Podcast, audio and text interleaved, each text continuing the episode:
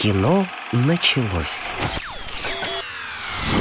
Дорогие друзья, здравствуйте. Это новогодняя передача «Кино началось», и мы новогодние почти Дед Мороз и Снегурочка, кинокритик Вера Аленушкина и Роман Григорьев. Здравствуйте. Всем привет, привет, Рома. А, желаем вам, чтобы этот Новый год для вас прошел прекрасно. Вы смотрели хорошие фильмы, больше ничего не знаем. Все остальное тоже, чтобы у вас было замечательно. Но мы конкретно по тематике кино вот ручаемся вам, что если вы послушаете нас, то у вас начало, по крайней мере, мере, этого года, двадцать второго, оно будет связано с приятными впечатлениями, независимо от того, хорошая ли погода, уехали ли вы куда хотели. Можете провести прекрасное время в компании кинематографа. Собственно, для чего он был создан? Чтобы что? Поднимать настроение и создавать его, правильно? Новогоднее тем более. Правильно, но ты так все хорошо сказал, что мне даже добавить нечего. А Браво, ты Рома. Правильно, и сиди молчи, что, зачем? По праздничной передаче отдыхаешь, слушаешь, иногда что-нибудь комментируешь, желательно какие-нибудь новые анекдоты. А, кстати, жанр анекдотов что-то подвымер, я вот миллион лет уже новых не слышал, а над старыми смеяться как-то неинтересно. А, значит, смотрите, ну на самом деле программа какая? Программа очень разнообразная по кинофильмам и телесериалам, а также онлайн-фильмам.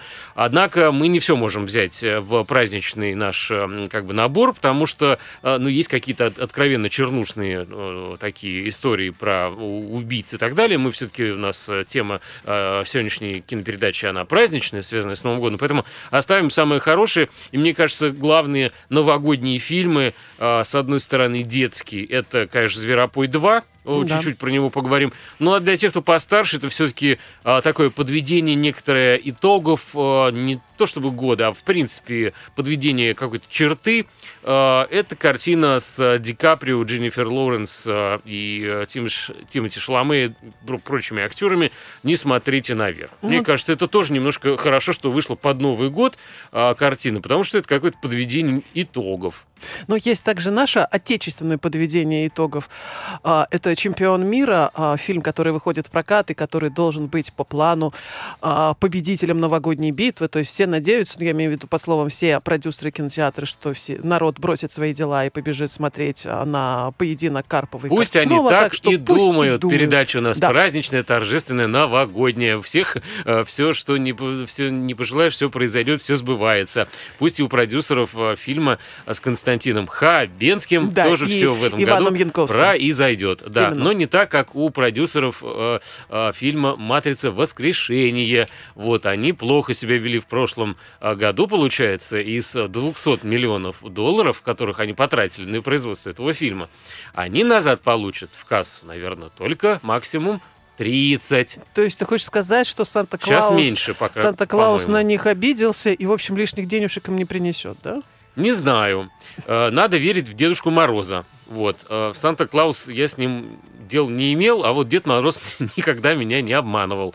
Ну что же еще на этой, на этой праздничной неделе можно будет посмотреть? Конечно, что-то вышло, что-то только впереди. Расписание вот у меня перед глазами.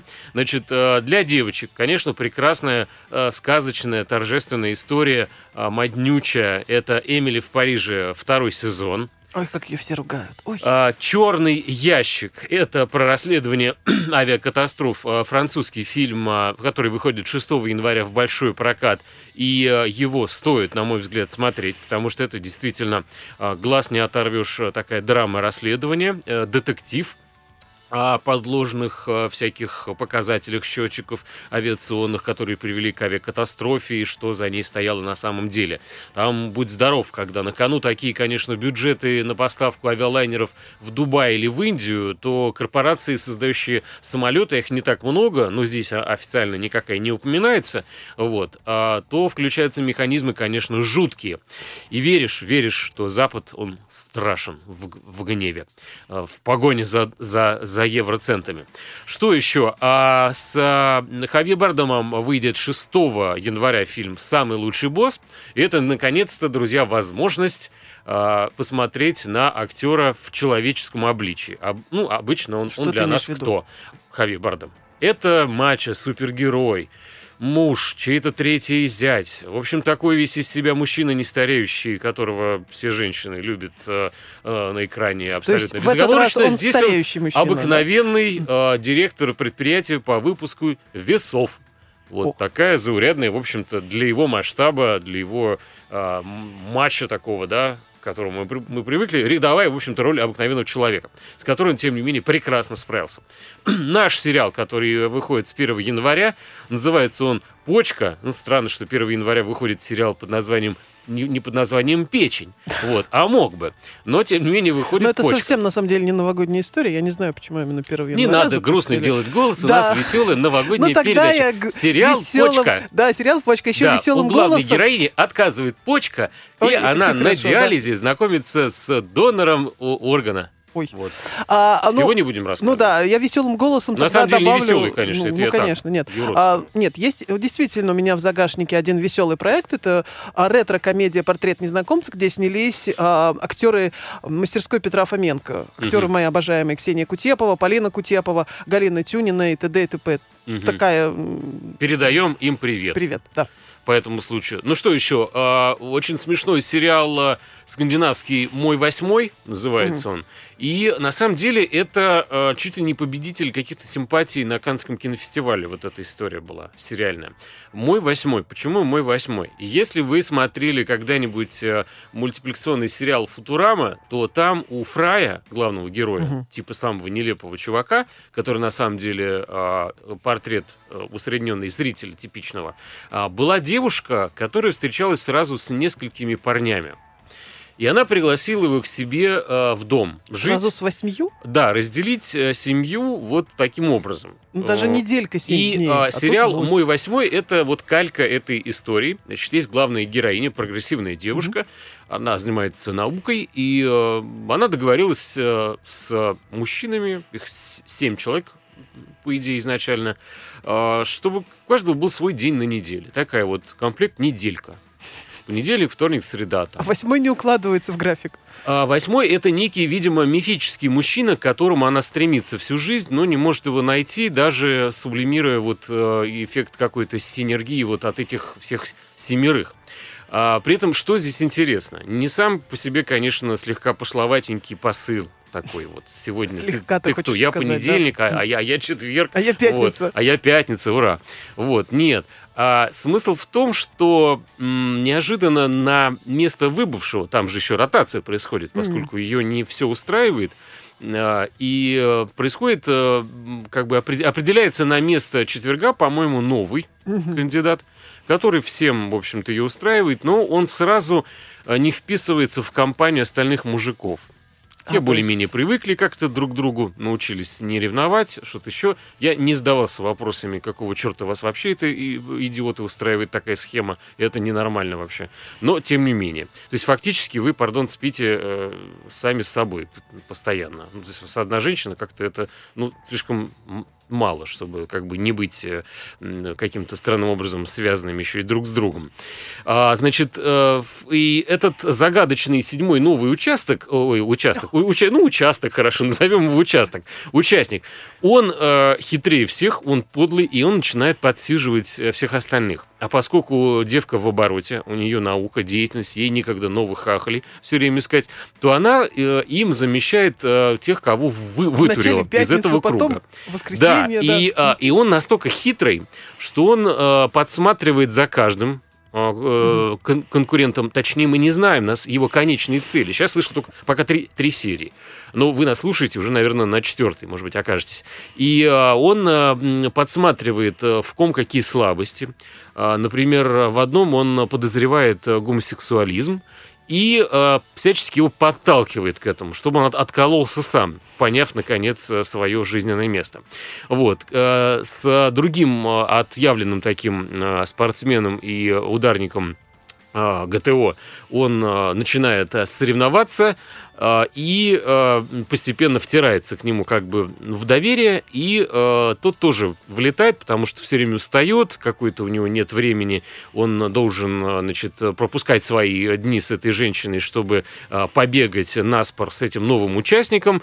А под конец этот, значит, подлый товарищ, абсолютно не обладающий никакой сексуальной гипервнешностью, вообще начинает устраивать им такие подставы на дорогах, или где, где они эти, у них подставы. В общем, он подговаривает их, например, встретиться и, и побегать, кто первый до финиша дойдет, мол, кто типа самый главный из них мужик. Те, значит, как кретины соглашаются бегать, а он в это время, я больше рассказывать ничего особо не буду, значит, она понимает, что в этот день у нее с кем-то из них свидание, но он объясняет, что этот кандидат, значит, что он сегодня бежит, поэтому она, она звонит единственному свободному и говорит: ой, а ты можешь сегодня ко мне прийти? И так он начинает вползать, как споры, как грибок вот в этого паука из National Geographic, и управлять всем этим спрутом с помощью своей хитрости. Чем закончится, я не знаю, но так интересно. Причем он снят вообще в нуарном стиле, это, это ЧБ. Это, то есть, черно-белый, вот э, каждая серия, там, по, где-то по часу э, ты смотришь, как эти финны или, там, ну, по-моему, финский сериал, да, вот они... Э...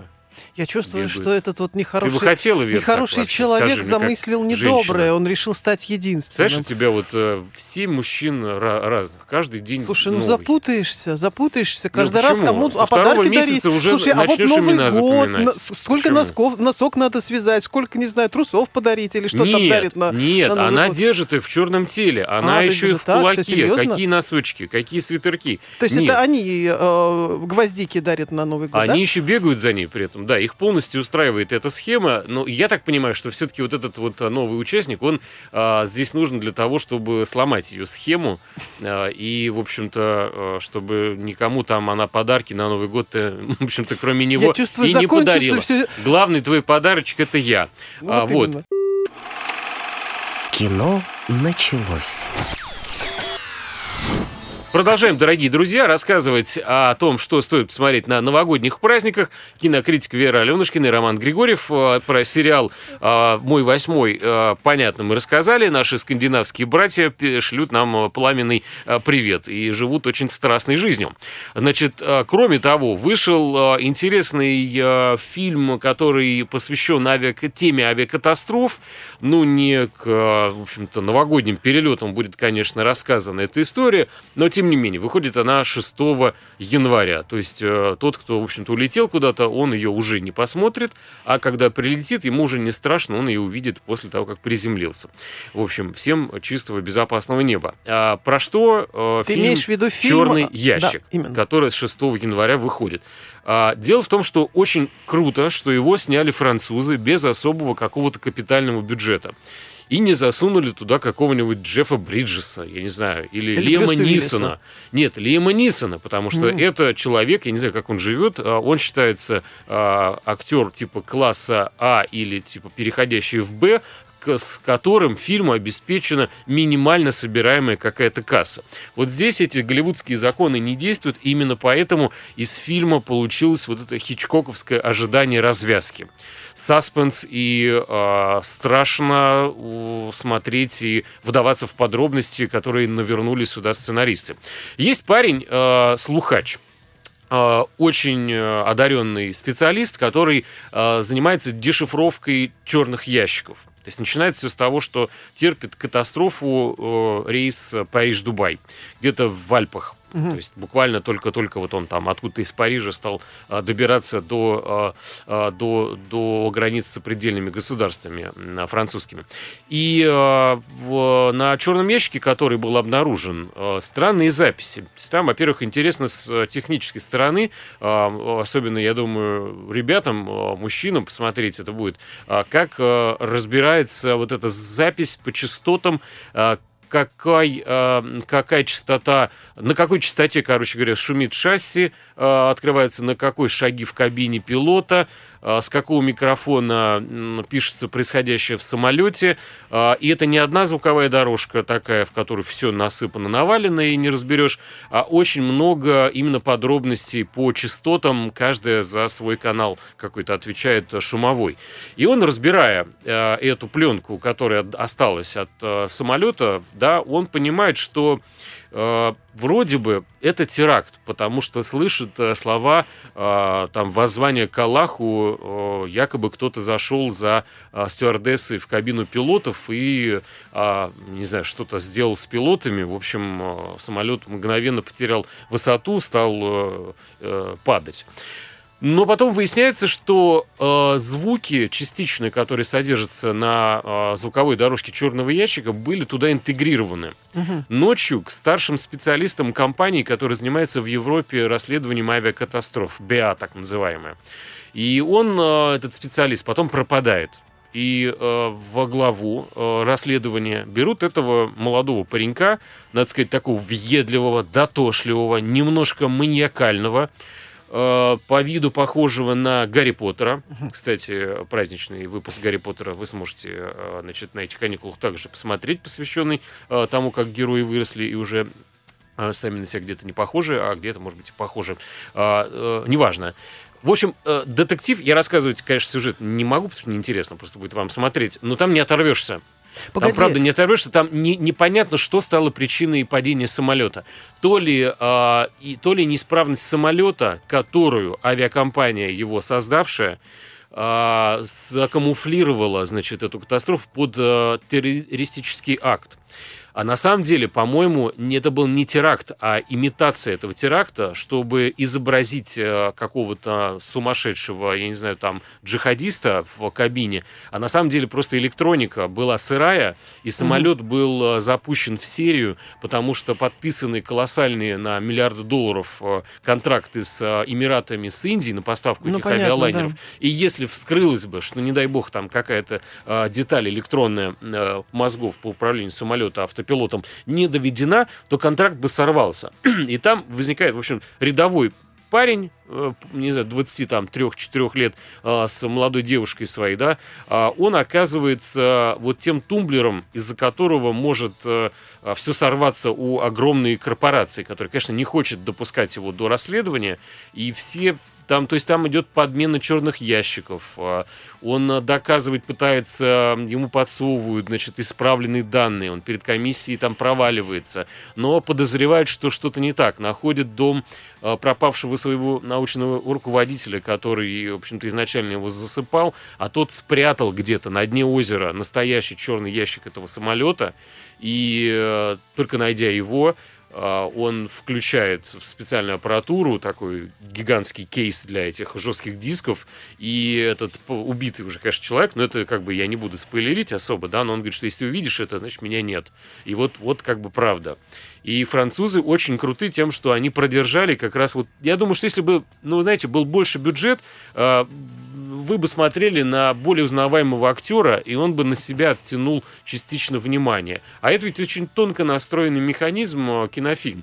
И особенно детектив. Там не надо засматриваться на э, скуластого главного героя. Там надо, наоборот, э, вот э, смотреть сквозь какого-то плюгавенького персонажа, и э, тебя тогда и не будет отпускать идея авторов. Но теперь дело за малым выяснить, почему этот фильм презентуется как фильм ужасов, потому что я вот... Ну, в общем-то, судя... это ужас. Ну, это... Ну, нет, это, это все это ужасно, конечно, особенно когда один человек становится против серьезной корпорации, и корпорация, естественно, хочет его уничтожить. Уничтожить это уже само по себе фильм ужасов, но просто почему это действительно рекламируется как вот фильм ужасов, где все страшно? Вот, я а, не потому понимаю. Что, наверное, друзья, я не знаю, как вам, а, меня слово детектив а, отпугивает. Оно отпугивает, потому что оно советское какое-то. Вот советский детектив был такой жанр, политический был детектив еще. Вот. И там еще были комбинированные съемки, которые на самом деле никто не отменял, но вот политический детектив с комбинированными съемками, это типа ТАСС уполномочен заявить. И ты такой, ой, ё-моё, французский детектив про самолеты, я это не буду смотреть. А вот ужасы, ведь на самом деле сюжеты телепередач, посвященных авиакатастрофам, самые популярные по рейтингам на и National Geographic, и на, не, на Animal Planet не выходит про самолеты, а про Animal Planet мы еще поговорим сегодня, все-таки у нас да. есть мультик. Короче, давайте про ну, давай, может, нашего героя. Про... Да, наконец-то праздничное. Давай про Animal Planet, правильно я тебя понимаю? Про Зверопой. Да, про Зверопой два. А, я не уверена, что все помнят о Зверопой один, потому что, как выяснилось, он вышел аж пять лет назад, но они сделали тогда крутой вираж. У, у нас у всех отшибла память, что ли, пять лет ну, назад? Ну, ты знаешь, у меня отшибло, когда меня попросили, э, так вот разбудили и сказали, срочно перескажи, что было в Зверопое один, я только вспомнила, что там был вокальный конкурс. Вообще, если меня срочно разбудили, попросили рассказать сюжет Зверопой один, я бы сначала дал в глаз, наверное. Потому ну, слушай, я добрая, я, я честно попыталась вспомнить, жест... о чем это это жестоко. Это ну, жестоко. Короче говоря, давайте ближе к теме. «Зверопой два» не совсем для тех, кто смотрел «Зверопой один». Можно потому не смотреть, что, абсолютно. Да. Потому что саундтрек скорее посвящен песням, которые вышли последние два-три года. В основном. Ну, да. Есть и ю ту, конечно, там, если кто помнит такую группу. Вот, но, тем не менее, все-таки это скорее не детская аудитория, да, ю ту и детская аудитория. Ой, это, это рассчитано абсолютно на разную аудиторию, начиная от самых малявок, заканчивая э, седовласыми и Дедами Морозами, что называется. Седовласыми, да. Малявками, да. А, вот, а это, о чем речь идет? Это такое звериное царство-государство и а, звериный... театр где-то в глубокой-глубокой провинции, где собрались веселые разные зверушки из первой, че- первой части и но решили стать звездами. И вот они сделали мега-шоу, там огромное количество персонажей, у каждого своя характеристика. А, например, есть главная героиня, одна из главных героинь, это а, тетенька-свинка, у которой нереальное количество детей, то есть мать-героиня, да, и вот она прыгает на сцене в купальнике, вся такая себя красивая, роскошная, поет. Есть слониха, а, школьница нелепая, которая тоже а, становится прима этого театра, но в какой-то момент они понимают, что их талантом тесно вот в этом маленьком провинциальном городе, им надо вот куда-то там Вер. в Лас-Вегас. Да. Да. Я сейчас тебя прерву, дорогие друзья. Давай. Самое лучшее описание, значит, мультипликационной картины, о которой идет речь, это «Зверопой два», мне попалось на просторах интернета. Не буду называть Давай. этот сайт, но одна зрительница замечательно, а не так, как ты, и тем более я, описала сюжет картины. Все, больше вам ничего не надо. Слушайте и запоминайте. И снова любимый коала Бастер Мун и его артисты на экране. Маленький продюсер из провинциального городка решает покорить большую сцену и пускается со своими артистами в рискованное путешествие. Ой. Самая важная последняя фраза. Тут, в отличие от первой части, никто не пукает. Я прям даже зависла сейчас. Мне кажется, лучшей рецензии быть не может. Потому что вы, в общем-то, можете пойти и действительно не расстроитесь. Ну, ну, наверное, в общем, да. Ну, как я понимаю, наша... рас... вот это вот, да, зрительница правильно. пересказала все правильно. А то, что они... на сцене, извините, вот происходит то, что, о чем она написала, это меня тоже очень раздражает, потому что родители дома детей учат прилично себя вести, они приходят в кинотеатр и смотрят какого-нибудь Шрека, и там, пардон, через там, пять минут каждый осел или сам тот Шрек издает эти, эти звуки. Ну... И у ребенка такая странная какая-то история, и у меня тоже, думаю, ну как бы, камон, это что? Ну, вот справедливости ради таких звуков в данном В данной части никто не, не издает, они издают другие звуки, да, они поют. Они поют. Просто. Они поют, поют здорово, причем, э, как я понимаю, в прокате фильм не дублировался, э, то есть песни не дублировались, тогда голоса, естественно, дублировались, мы не услышим ни Скарлетт Йоханссон, э, которая там озвучивала в оригинале э, миленькую девушку дикообраза, да, допустим, э, не услышим ни Мэтью МакКонахи, у нас тут будут свои персонажи, но песни оригинальные, да, то есть в вы этом плане... Вы можете услышать, да. Если вы дождетесь, когда картина выйдет на онлайн-платформах. Тогда вы поймете, в чем, собственно, ее прелесть на самом деле. Но смысл в че- всей истории в чем? Когда вот эта вот а, шайка-лейка, этот вот кошкин дом, если кто-то понимает, о чем я говорю, а, приезжает в Лас-Вегас, там их встречает злобный продюсер, который требует, чтобы ему за три недели сделали мега-крутое шоу. В это мега-крутое шоу пригласили а, рокера а-ля ю ту, ну, допустим, условно, да, который а, давно ушел от мира, закрылся у себя на ранчо и сказал, что все, я никогда больше не вернусь на сцену, потому что я в печали, а, и его надо вытащить из этой печали и привести на сцену, надо уговорить, плюс надо еще как-то действительно построить шоу из ничего, когда нет ни сценария, ни идей, ни декораций, вот надо все вот это сделать. В общем-то, это и есть сюжет всей этой истории. А там ничего больше не надо, потому что если вы любите песни и мультипликацию, то для вас на экране абсолютно все это сплетается в органичный такой вот какой-то а, сюжетный сценарий. Ну, я сценарий. согласна с тобой, да, потому что драйвово, музыкально, и что самое смешное или что самое прикольное, больше никаких кандидатов, которые а, подходят под описание да. новогодний, праздничный, в данном случае вот у нас нет. Самое поразительное, вот поэтому, что ну, вот... а, на а, этот Новый год а, прокатчики почему почему-то не привезли действительно праздничных каких-то новогодних э, кинофильмов. И, и мультиков тоже. И это немного странно, но мы восполним. Нет, есть мы еще на, наши три богатыря все-таки опять выходят. Этот пробел Юлии, и, да, и расскажем приходит, вам да. все-таки, как создать себе настроение э, торжественное, если его пока не хватает. Кино началось. Продолжаем, дорогие друзья. Передача «Кино началось». Кинокритик Вера Аленушкина и Роман Григорьев рассказываем, что посмотреть в новогодние праздники. Поздравляем вас с ними. Вера, поздравь, ребят. пожалуйста. Всем привет, всех с праздниками.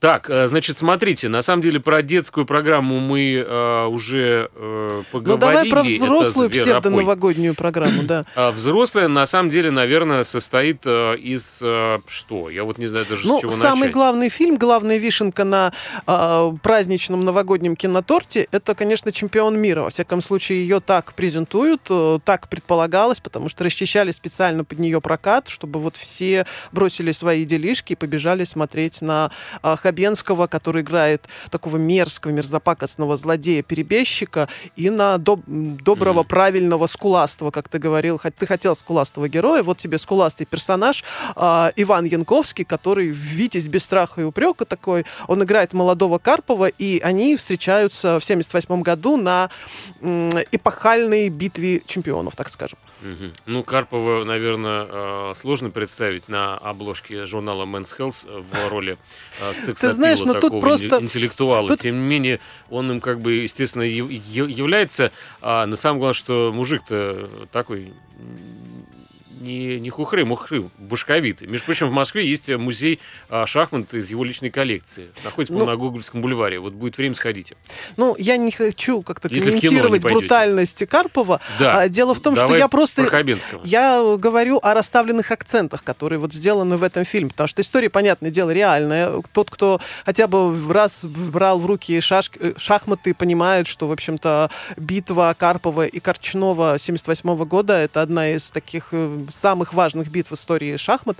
И, но... Сомневаюсь, что большинство зрителей понимают, о чем сейчас идет речь. Слушай, ты знаешь, вот некоторые, даже не кинокритики, а некоторые зрители, которые были в зале на показах, они э, буквально комментировали вот матч, рядом со мной сидели, они говорили, что было, что не было, э, и при этом они еще удивлялись, почему ничего не понятно, потому что на самом деле э, игра-то шахматная, но сами создатели всей этой истории, занималась компания три тэ, они не очень верят в том, что шахматы можно показать мега-драйвово, мега-красочно, то, что можно повторить успех движения вверх. То есть, собственно, что они и хотели. Почему фильм выходит на Новый год, почему его сняли именно в таком ключе, так вот все радужно, драйвово, все прям... Мне все, кажется, с из, большим количеством из, спецэффектов. Из настолок круче всего можно посмотреть, можно показать игру в домино. Вот когда у нас во дворе шмяк, шмяк, мужики... Шмяк, нет, бум, бум, давай шмяк, в глаз. Шмяк, козла забивали, это ладно. А вот когда для эффекта, когда вот э, ты берешь э, эти фишки в руку и, например, там на каком-то моменте говоришь «рыба!», вот, размахиваешься со всей силой и шарашишь не просто этой фигуркой по столу, а мужики, знающие, профессионалы. И тут камера влетает куда-то в космос, чтобы показать твой замах руки. Да. Помолчи, подожди. На, на стол э, еще лист фанеры клался, чтобы был эффект резонанса, вот когда ты грохаешь эту, эту... Вот это был, мне кажется, эффект. А как шахматы показать зрелищно? А я кто не, не верит, что можно показать зрелищно можно? Шахматы, посмотрите «Ход королевы». Вот там это прямо мега мощно. Здесь люди сразу же при первой же возможности стали, стали прятаться за другие виды спорта. То есть вместо каких-то боев шахматных, потому что бой шел, по-моему, с начала августа до октября, это было большое количество боев, как мы понимаем, да, это только не одну партию все сыграли. А, как, какие-то из этих партий, а, информация об этих партиях рассказывается на стадионе. То есть вот что мы видим? Мы видим футбол, да, где играют, и вдруг по радио на футбольном поле объявляют: вот наш выиграл, там Карпов победил Корчного. Да? То есть вот так вот. При этом футболисты так драйвовенько бегают за мячом. Ну, то есть драйв передается через футбол. Потом в какой-то момент а, к грустному Карпову, потому что он проигрывает, а, и потому что он устал, он вымотан, он не знает, как ему дальше вообще биться с, корч... с Корчным, а к нему приходит космонавт и говорит: вот есть баскетбольный матч, пойдем туда, и начинается привет движению вверх, потому что мы видим баскетбол на площадке, угу. и вот тоже так бегает за мячом, все вот. При этом повторяются старые приемы, которые были и в «Легенде номер семнадцать», и в «Движении вверх», и в других спортивных фильмах. То есть, допустим, вот идет матч, и мы видим эскимосов, которые сидят перед э, э, шахматными досками с внимательными лицами и тоже думают. Мы видим простых граждан откуда-то где-то в колхозе, которые сидят вот между коровами, тоже смотрят на доски, ну, и внимательно и было, следят за... В принципе, но это да, было. Но это те приемы, которые вот когда ты, когда мы цепляем не просто сам вот бой, фактологию боя, да, а в реакцию там, других людей. То есть мы масштабируем события. Я да. даже могу сказать, даже, друзья, среди вас я самый старый, наверное, я еще помню в детстве были телепередачи, и выходила ведущая, которая на шахматной доске расставляла такие фигурки плоские специально, два дэ такое сейчас, вот представьте себе, как, в каком матче, какой гроссмейстер, куда пошел, при каком раскладе, значит, матч, э, у них встреча эта завершилась. Это действительно так, в шахматы играли все. Я почему не очень сейчас верю во всю эту success-story, как бы, да, что будет хорошая касса и прокат, потому что сейчас шахматы, ну, мне кажется... А нет, у меня в парке есть клуб «Белые ладья», там сидят э, три деда по девяносто пять лет. Ну, мы уже лет, поняли, что ты играют. В козла быстр... больше играешь, с козлом ты больше знаком, вот, чем, вот, чем с шахматами. Нет, на самом деле я согласна с тобой, не смотри на меня ну, так обиженно. Спасибо. С козлом я знаком больше, чем с шахматами. Я так и буду представляться. Здравствуйте, Роман Григорьев. Знакомый с козла я козла. лучше знаю, чем шахматы. Ты меня сбил, и что я хотел сказать. Да уже а, не действительно, важно. Шахматы... Нет, шахматы действительно, и меня отец учил в шахматы, сажал, видимо, хотел, чтобы я превратилась в какого-нибудь Бобби Фишера, он мне действительно показывал, как ходят фигуры, я действительно что-то там играл. Короче, на это интересно. Уровне. А, ты знаешь, это настолько вторично и настолько Здрасте, иногда столько раздражает. Вообще соплей. Сейчас я думал, ты скажешь, что интересно, а мы, мы, это... мы ждали именно этого Нет, ответа. Есть, справедливости ради, есть какая-то положительная реакция у не очень большой части критиков, кто смотрел, но по большому счету это, конечно, шляпа. Потому что герой Хабенского — это прямо такой зверь-зверь, он же ж Корчной, он же ж эмигрировал из страны, да, а наш э, патриот, он родину не предает, и вот эта вот примитивная расстановка акцентов, огромное количество метафор, то есть на Филиппинах, где они находятся, постоянно идет дождь, постоянно темно, э, Карпов в позе Христа распятого застывает у окна, бабочка бьется в стекло, то есть человек не может вырваться а вот из пелены этих событий. Ну Конечно. вот это, ну, ну как-то, ну, ребята, ну это как-то печалит, что ли. А значит, знаю. Давайте смотреть, что еще надо увидеть на этих каникулах в кино. Как мне кажется, с... мы дойдем, конечно, до «Не смотрите наверх», но подождите секундочку. Для девчонок отличный сериал, который, Вера говорит, все ругают. Все ругают, «Эмили в Париже». Второй сезон. Ругать его можно, на мой взгляд, только из-за одного момента, это из-за одной и той же прически главной героини, которая вот с этой паклей на голове, уложенной в стиле девяностых, она ходит весь второй сезон, и, по-моему, первый тоже. Просто как прибили, была. Так и держится. Ну, наверное. Можно сказать, что она, как представитель м- такого модной индустрии, как э, трендсеттер, как, в общем-то, человек, который э, нам диктует некие законы, что ли, новые, какие-то традиции моды, что-то привносит, она при этом сама по себе не выглядит э, дивой какой-то, на которую хочется смотреть, и ты понимаешь, что да, в ней вот... То есть в... Старик Джессики Паркер, даже в новом этом сериале «И просто так», где ей пятьдесят пять лет, в ней больше этого фэшена. Ну, прическа там шикарная, если говорить а, про цвет волос. И да. на ней и наряды лежат а, органично, и, и красиво все смотрится. Здесь, честно говоря, ощущение, что взяли какую-то простушку, нарядили ее, но она простушкой осталась, и поэтому в ее героиню, в эту Эмили, абсолютно не веришь. Вот я, проходя мимо экрана, и каждый раз это, видя эту историю, понимал, что ну, это как какой-то, ну, я не знаю, out of style. То есть она, она не прошла бы ни в один модный клуб. Ее фейс-контроль, дресс-код бы просто не пустил даже, я не знаю, в, в, в обыкновенное что-нибудь внутри Садового кольца, если вы на территории Москвы, там куда-то бы. Пусть приезжает ко пошли. Мне в район в Перово. Пожалуйста, у меня там без, без, только надо ку ар код. А так... Без проблем. Перова не надо обижать. Перова живут тоже люди модные, разные живут люди везде, у нас в разных районах э, отлично представлены абсолютно э, разные персонажи. Ну вот, э, честно говоря, ни в один м- московский приличный клуб в Перово или на, на Цветном бульваре э, героиню э, сериала «Эмили в Париже» не пустили бы. Это минус этого сериала. Дальше одни сплошные плюсы, потому что это я не от первого человека слышу, в основном, конечно, это девушки, говорят, что я, я спрашиваю, ну как? И говорят, слушай, я, мне все равно, я летаю по Парижу, все. Ну хорошо, а что происходит? Просто полет по Парижу? А что может происходить в городе любви? В городе променадов, бесконечного шампанского и болтания ни о чем. Только любовные приключения, только мужчины с женщиной целуются на балконе и смотрят, как загорается иллюминация на Тур-Эйфель. Все. Там, мне кажется, даже, в общем-то, не особо про секс, как бы, этот сериал. Это просто про то, как... Есть такой вот, э, перед основной вечеринкой, есть э, такой формат э, типа припати. Вот это, это фэшн при пати. То есть это бесконечная какая-то вечеринка, которая вот-вот должна начаться. И э, за этим этот сериал и смотрит. Это отдых абсолютно для мозгов, э, э, красота для глаз. Более того, те опрошенные, с которыми я общался, сказали, что да, это смотреть неинтересно, невозможно, но я досмотрел до конца. Зритель устроен, зритель устроен парадоксально, потому что на самом деле он смотрит вот на красивую картинку, и хорошо, что такой сериал есть. Ну вот, хорошо, что ты может, не обязан всему вот, поклоняться, что происходит на экране. А, давайте дальше смотреть, что у нас выходит на экраны. Конечно, ну давай, наверное, «Не смотри наверх», посмотрим на него. Все-таки, да, я, да. Я, я хотел после «Девчонок» переключиться, вот, ну, собственно, мальчишка. Не переключаться с «Девчонок», а продолжить им рассказывать про а, супер-мужчину, которого все они любят. «Самый лучший босс» с Хавьер Бардемом шестого января выходит фильм. Ты босс? Давай. Что это? Спасибо. Делю с вами этот пьедестал. Значит, смотрите, друзья, тут на самом деле немножко комедийная такая история, хотя, в общем, скорее похож фильм на драму. Хавьер Бардем руководит предприятием, которое собирает весы.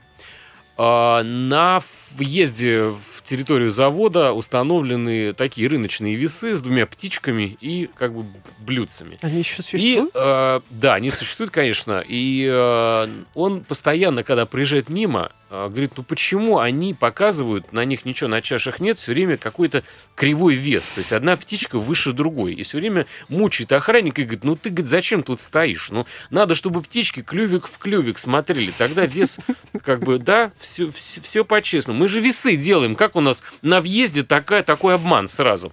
И это как бы некий намек на то, что в фильме не все в порядке с э, весами в голове у главного героя. Оно так и есть на самом деле.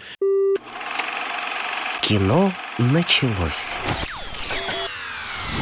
Продолжаем, дорогие друзья. Передача «Кино началось» с новогодними вас праздниками. шестого числа выходит фильм с Хавье Бардемом «Самый лучший босс», в кавычках, наверное. И еще и потому, что это название, оно берется в кавычки. Ну и, в принципе, он «Самый лучший босс» в кавычках. Потому что м- как тяжело вообще руководящему составу предприятия. Ох. Очень трудная миссия у него. С одной стороны, надо вообще тянуть всех ленивых и незаинтересованных в процессе людей.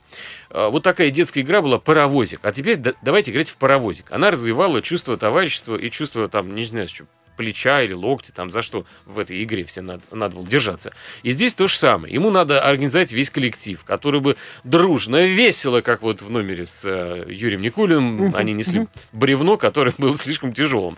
Здесь тоже нужно как бы руководить процессом, еще параллельно въезжать в какие-то н- ни зачем не нужные этому руководителю личные драмы сотрудников.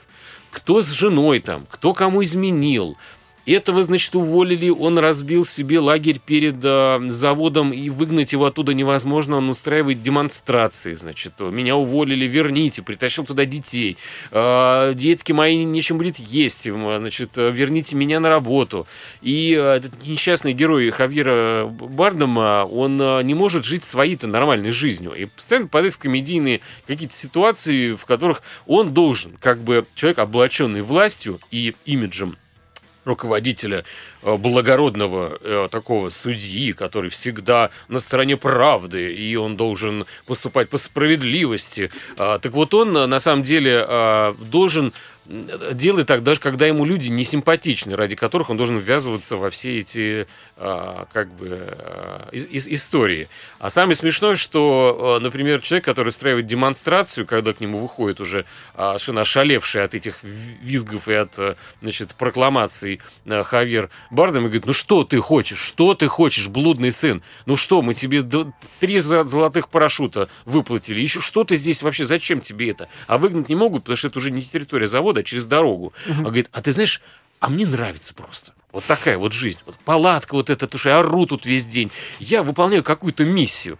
И он как бы вот, он потом начинает ухлёстывать, значит, за новой сотрудницей, которая была Раньше его чуть ли не крестный, который он знает с младенчества, но та в него почему-то взяла и влюбилась, и он параллельно с ней начинается у Хавьера Бардема, даже герой-любовник, mm-hmm. параллельно жене какой-то неофициальный роман. И, но при этом никто про нее не знает, конечно, а родители этой девочки, друзья семьи, приходят вместе с ней и с ее будущим женихом к ним в гости, и за столом, собственно, сидит вот эта вот вся Санта-Барбара, где ему, значит, говорит его друг, отец, этой э, девушки, с которой спит герой э, Хавьера Бардема: ну ты же помнишь, какая Летиция была прекрасная, как ты шлепал ее по попке, ведь это было еще буквально вчера. Вот, у них действительно вчера было вот это все, и они с этой Летицией си- сидят с плохо скрываемым, значит, э, как бы стыдом. Ну, это вот такая комедия э, немножко черного юмора. Вот хотите ну, посмотреть. Ну, в общем, тяжелая, довольно весело. Здесь жизнь большого начальника, как я понимаю. Сам, ну, в данном случае, да, потому что, в общем-то, э, держать равновесие вот, да, человек, который выпускает, значит, эти весовые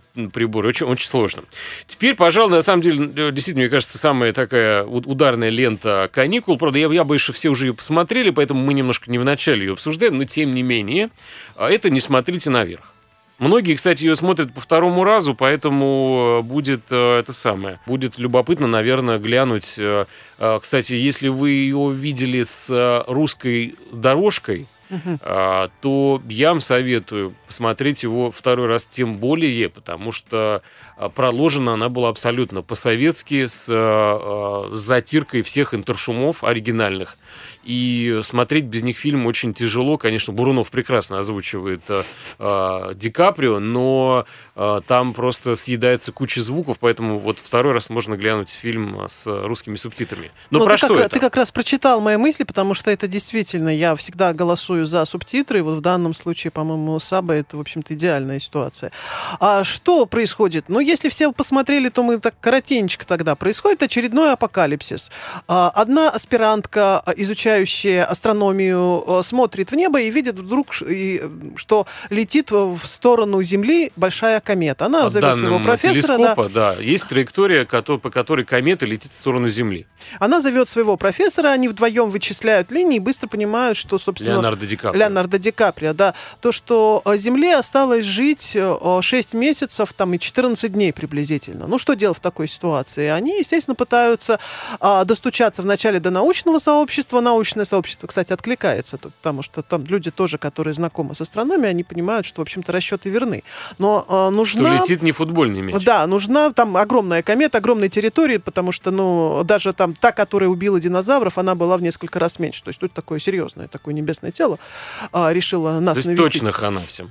Да, то, то есть без вопросов. Но, в принципе, э, эту... небесное тело можно либо как-то раздробить, либо сделать так, чтобы оно полетело в другую сторону. Ну, то есть изменить ее траекторию, там что-то там на ней взорвать, как-то так. Но для этого нужна власть, нужна, нужно решение президента, и они, в общем-то... Мэрил Стрип. А, да, Мэрил Стрип. Пытаются до этого президента достучаться. А, естественно, власти это невыгодно, потому что впереди большие выборы в начале. Потом, а, когда м- м- репутация президента немножко оказывается подмоченная, она понимает, что спасение нации может поднять ей рейтинг существенно, она, значит, собирается устроить спася- спасательную экспедицию, но тут вмешивается бизнес, который говорит: слушайте, ребята, а вот то футбольное поле, которое летит в нашу сторону, это, это не футбольное поле, там, это месторождение золота, серебра, алмазов и прочего, всего того, что может нас обогатить. Так давайте, собственно, мы его немножко раздробим на кусочки, и пусть нам эти самые алмазики... Но это что? Это, это все-таки ирония над современным обществом. Это, конечно, обществом. Сатира, в общем-то, в принципе. Не такая уж прям ядрёная сатира-сатирище, но да, это сатира, это ирония, это, конечно, постапокалипсис. И вот сразу я сейчас вспомнила, и если кто-то смотрел и будет пересматривать, и если кто-то не видел, обратите внимание на сцены после титров. Их две. То есть надо, они меняют вообще смысл, смысл, да, происходящего, потому что первая сцена после красивых титров, потом идут стандартные титры, но если вы смотрите э, онлайн, то можно перемотать, и там будет еще последняя сцена. Вот после вот классических нудных, когда перечисляются все работники съемочной группы. Поэтому нужно всегда до конца титры смотреть. Далее, да. Да. Она, она добавляет юмора в сей картине. И, и мне кажется, что это высказывание на тему вообще здоровья и правильных ли ценностей придерживаются современное общество. Конечно, неправильных. И с точки зрения режиссера, ну что там может произойти в финале? Она, комета, может долететь, всех уничтожить, или чудесным образом как-то мы от нее избавимся. Но поскольку режиссер шансов людям не оставляет, считая наше общество окончательно больным и без, без, бесповоротно, то, соответственно, биг бадабум в конце происходит. Это я не буду там... Ну, вот это не вот спойлеры, вот, ну, это все ну, известно, хорошо. Это все известно как бы из описания, из трейлера, в принципе, все понятно. И все, что остается этой прекрасной вселенной, значит, бескрайней, от нас это разлетевшиеся по окрестностям земной орбиты какие-то фантики, какие-то сигареты, какие-то модные сумки, куски мобильных телефонов. То есть от человечества ничего не остается. Мы с вами ничего не оставляем после себя. Если мы, как хочет нас, в общем-то, делать наставление режиссер, не одумаемся и не будем, в общем-то, как-то, ну, вот. Объединяться ради каких-то иных ценностей, а не просто, чтобы выкачать все, даже из летящего метеорита, новые минералы, да, для производства свежих мобильных телефонов. Там обыгрывается в том числе а, вся эта мания над ведрофонами и, и айфонами.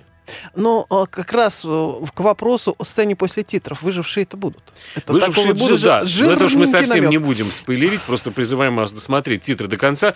Здесь, конечно, прекрасная Дженнифер Лоуренс, от которой, я не знаю, многие не в восторге, потому что она выглядит не так, как почему-то все вот ждали. Там вообще все а выглядят все и, и, иначе. Там и Шаламей есть, который выглядит абсолютно как он как и должен, Шаламей. В принципе, в свои двадцать три года и выглядеть, как раздолбай, который, в общем-то, ездит на скейтборде. И вот моя знакомая, шеф-редактор одного модного журнала, она делала с ним интервью, и мы с ней вчера разговаривали, они говорят, а он так и приходит, вот он так и приходит, вот как в этом фильме, белая драная майка, драные джинсы, кеды, рюкзак, то есть сидит просто парень-студент. И, и здесь многие показаны, ну, самими собой, наверное, в этой жизни, потому что и... Ну, а, вот по поводу Мэрил Стрип я знаю. Сомневаюсь. Ди Каприо тоже. Э, да, но я имею в виду, ну, что... Ну, Кейт Бланшетт, опять-таки, ну, она вообще легко пере- перевоплощается. Кейт Бланшетт играет здесь такую... Кейт Бланшетт сумасшедшая красотка. В этом фильме просто, отдельно да. на нее она надо смотреть, играет конечно. Телеведущую, которая, в общем-то, руководит, э, э, э, руководит СМИ. Так скажем, да. Она сумасшедшая телеведущая, которая да. ради рейтингов готова блеять там на камеру, стоя на, значит, голове, в, на, делая березку там на, на камеру. Короче, это ирония над современным обществом, гляньте. А, еще надо посмотреть, будет, как мне кажется, сериал неоднозначный, а, там Любовь Аксенова, аж целый Николай Фоменко, Антон Филипенко, Ирина Розанова, да кого там... А, я очень, мне очень нравится Алексей Розин, такая пока еще темная лошадка нашего кинематографа. Ходил. Много где снимается, я имею в виду, что темная, потому что он блин, супер, я уверен, что он гениально еще раскроется. И Дмитрий Лысенков. Всех перечислять не буду. Это почему-то опять про чиновницу, которая коррумпированная. Вот как, в, собственно, в некоторых и в «Последнем министре» эта, эта история как-то муссируется. Здесь опять почему-то. Ну, что она, ж такое? Нечестные какие-то чиновники. Она на самом деле это чиновница, она молодая, прекрасно играет ее Любовь Аксенова, то есть понятно, что это не а, Ян Цапник, которого лет пятьдесят, да? А, это молодая такая девчонка, за, зажравшаяся, простите, потому что она работает инспектором пожарной охраны, а заваливает если всех. У вас когда-то был или есть бизнес. Сейчас бизнес, вы прекрасно знаете, что пожарник это, не знаю, третья, пятая, десятая власть. То есть он в любой момент может прийти и сказать, ага, фиксирую нарушение, и вам ничего не остается, как либо это нарушение признавать, да. а оно есть всегда, потому да. что либо проводка куда-то не в ту сторону побежала, либо на один датчик меньше, да, там либо буквально еще что-то. Замочная скважина от дверной ручки может находиться не на столько да, сантиметров, сколько да, ей да. надо, и по правилам нужно. И на самом деле, неужели действительно так все строго? Она берет за это дело мзду, то есть закрывает Конечно. Глаза на какие-то нарушения, но при этом оказывается, что больна она в общем-то, почему этот сериал называется «Почка», потому что ей должны пересадить почку. И должны это делать в течение трех э, месяцев, а фишка и в то том, то, что она может выкупить какого-то донора или уговорить какого-то парня, но по законам э, донором может стать только родственник, а родственники ее давно ненавидят, потому что она всем наделала гадости, и теперь ей каким-то образом надо ей с ними мириться. Ей придется познать э, сторону добра, то есть она была на стороне ну, зла, да. а теперь ей нужны хорошие, добрые печеньки, которые, мы надеемся, она в конце этого сериала, конечно же, и найдет, как и вы, с которыми мы прощаемся ненадолго, буквально на неделю. Поздравляем вас с новогодними праздниками. Получайте все подарки, которых вы хотели, заслужили, не заслужили. Значит, работайте над собой, чтобы у вас все получилось. Мы потом обязательно спросим. С Новым годом! Всех с праздниками! Пока-пока! Пока. Кино началось.